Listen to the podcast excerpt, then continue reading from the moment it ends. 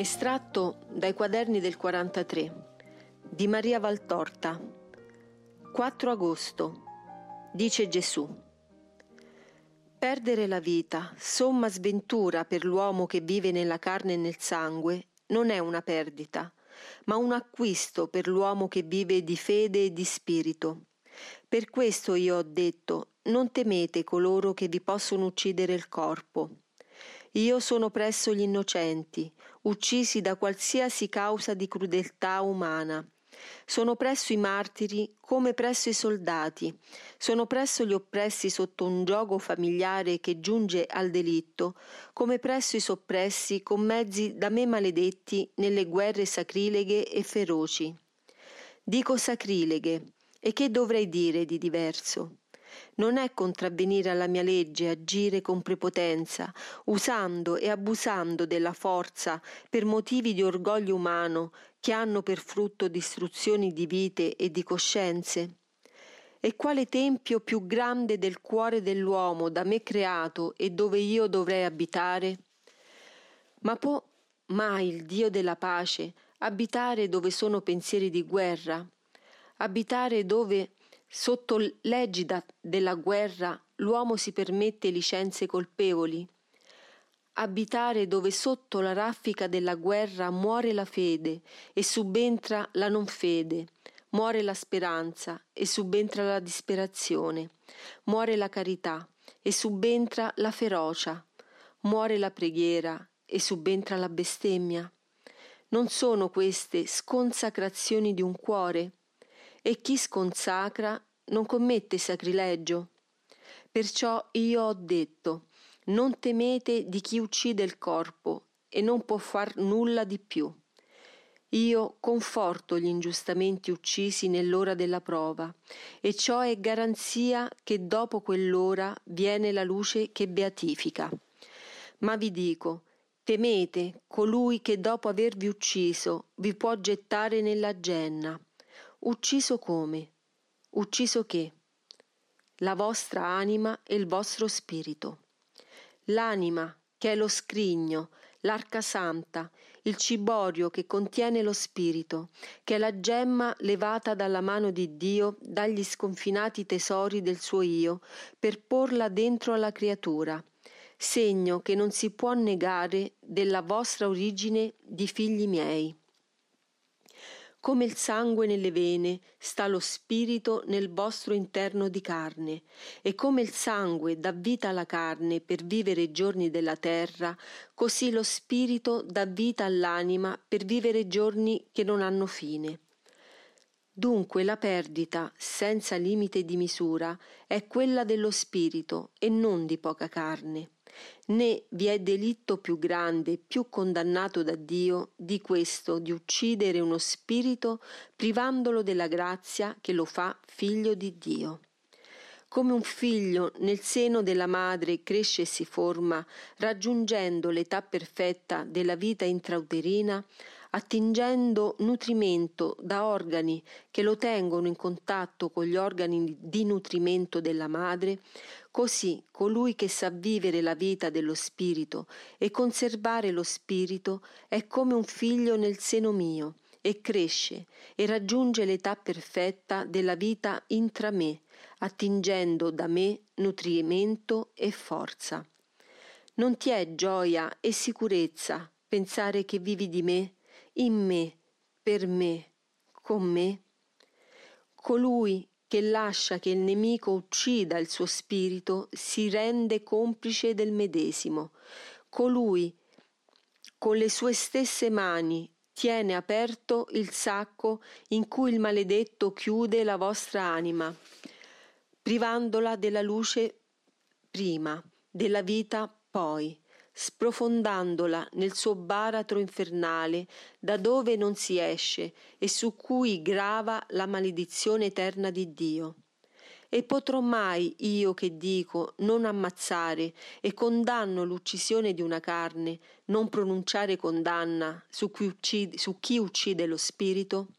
Su chi, sicuro, poiché avete una volontà e se non volete voi, il nemico non può Perciò siete voi che uccidete lo spirito vostro, e su chi uccide lo spirito, in verità, in verità vi dico, che con ira giusta e terribile tuonerà la mia voce di padre rinnegato da un figlio, di re defraudato da un suddito, per pronunciare la parola di condanna. Nel tuo soffrire stai dunque sicura. Per la carne che muore, sempre più cresce lo spirito tuo, si alimenta del morire come vittima d'amore del tuo corpo. Come sarà bello il giorno in cui, rompendo l'argilla del vaso terreno, il tuo spirito sboccerà libero e forte per la gioia eterna del tuo Gesù in cielo. 5 agosto. Dice Gesù. Quest'ira delle nazioni è il prodromo dell'ira mia, poiché così deve avvenire. Ora penosa, poveri figli miei, che la subite, ma è inevitabile che ci sia, perché tutto deve essere compiuto, di bene e male, sulla terra prima che venga la mia ora. Allora dirò basta, e verrò come giudice e re ad assumere anche il regno della terra e a giudicare i peccati e i meriti dell'uomo. Quando voi leggete nel libro di Giovanni le parole l'ora di giudicare i morti, pensate che si riferisca a coloro che sono già da secoli magari trapassati in altre sfere di mistero che sarà noto solo quando uno vi sarà immesso.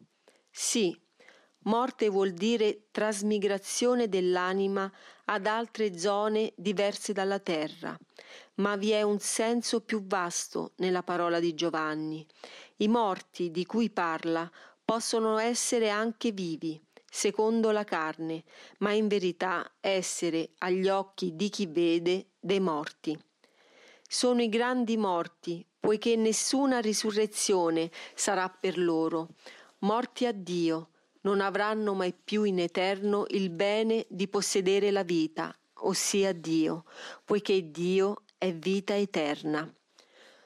Ugualmente, con senso più vasto di quanto possano suscitare le semplici parole, i profeti, i servi, i santi di cui parla Giovanni adombrano sotto quelle tre qualifiche tutte le creature che hanno saputo vivere nello spira, spirito. Quante umili vecchierelle, quanti poveri fanciulli, quanti semplici e indotti uomini, quante donne illetterate, sconosciute alle folle, sono nascoste e comprese nelle parole profeti, servi, santi. A segnalarle al mondo esso ne riderebbe, ma in verità, in verità vi dico che è più profeta, servo e santo mio, uno di questi poveri, secondo la carne, che non un dotto superbo, un grande borioso, un mio stesso ministro, nei quali manchi quello che, che vi fa santi agli occhi miei, saper vivere secondo la mia parola e saper fare la mia volontà con fede, con carità, con speranza costanti.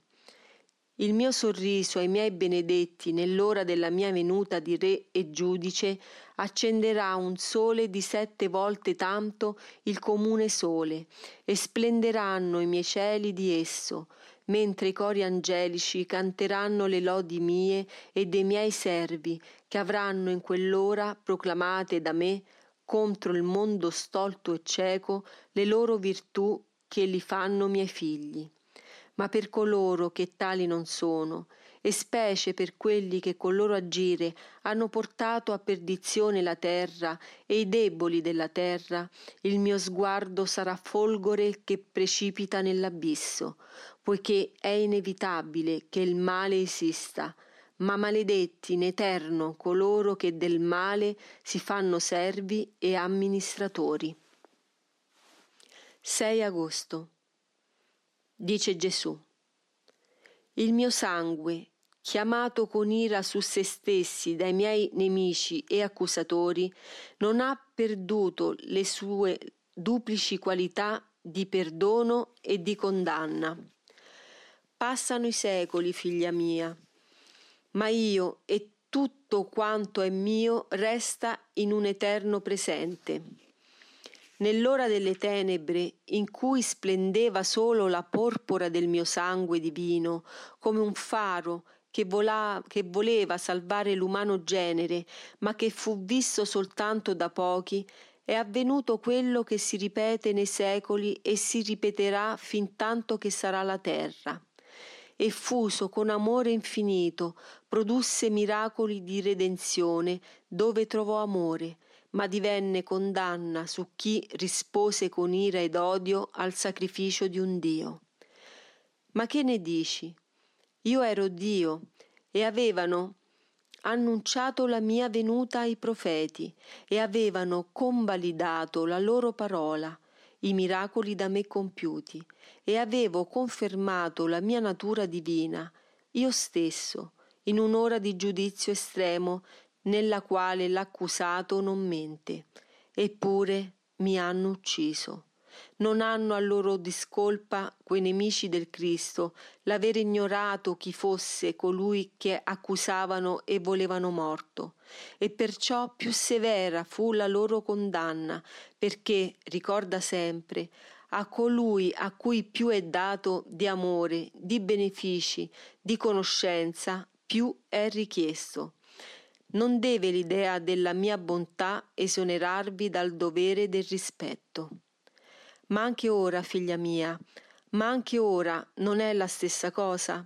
Anche ora il mondo non ignora che per essere salvo, per essere in pace, per essere felici, ci vuole l'aiuto mio. Ebbene, che fa il mondo? Mi accusa e mi maledice, mi accusa di non amarlo, di essere crudele, di essere indifferente e mi maledice per queste colpe di cui sono incolpevole. E che? Come può il mondo accusare Dio? Come può l'uomo maledire Dio? Come formica che tenti ribaltare un masso di monte, così sono gli stolti conati dell'uomo che odia Dio non fa che rovinarsi e precipitare nello sforzo sacrilego. Questo per quelli che sono i moderni nipoti dei lontani ebrei.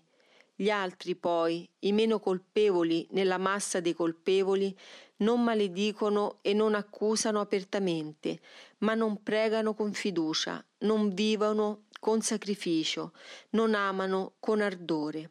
Sono macchinette ancora ben mosse dal meccanismo spirituale, ma senza propria forza di moto. Sono acque che vanno sotto la spinta di secoli di cristianesimo, ma che vanno unicamente per questo, non per volontà propria. E come tutte le acque giunte in una piatta pianura e troppo lontane da montagna sorgente, da, stagnano per troppo esiguo modo, corrompendosi. Non è corrompendosi o ribellandosi che si salva il mondo. E in verità ti dico che se non vengono mali maggiori a questa povera razza umana per la quale sono morto, non è certo in grazia delle preghiere senza anima e delle esistenze piatte. Ma chi salva il mondo, e fino ad ora lo ha salvato, sono i pochi suoi quali il mio sangue ha operato i miracoli dell'amore, perché li ha trovati coppe d'amore al cielo levate. Però con tanto dolore vedo che queste creature in cui attecchisce l'amore divengono sempre più poche, le vittime, le mie vittime. Oh, chi dà Redentore alla grande vittima un esercito di vittime per salvare il mondo, che accusa Dio di peccato e non pensa che il suo male viene dall'aver peccato l'uomo contro Dio e contro l'uomo?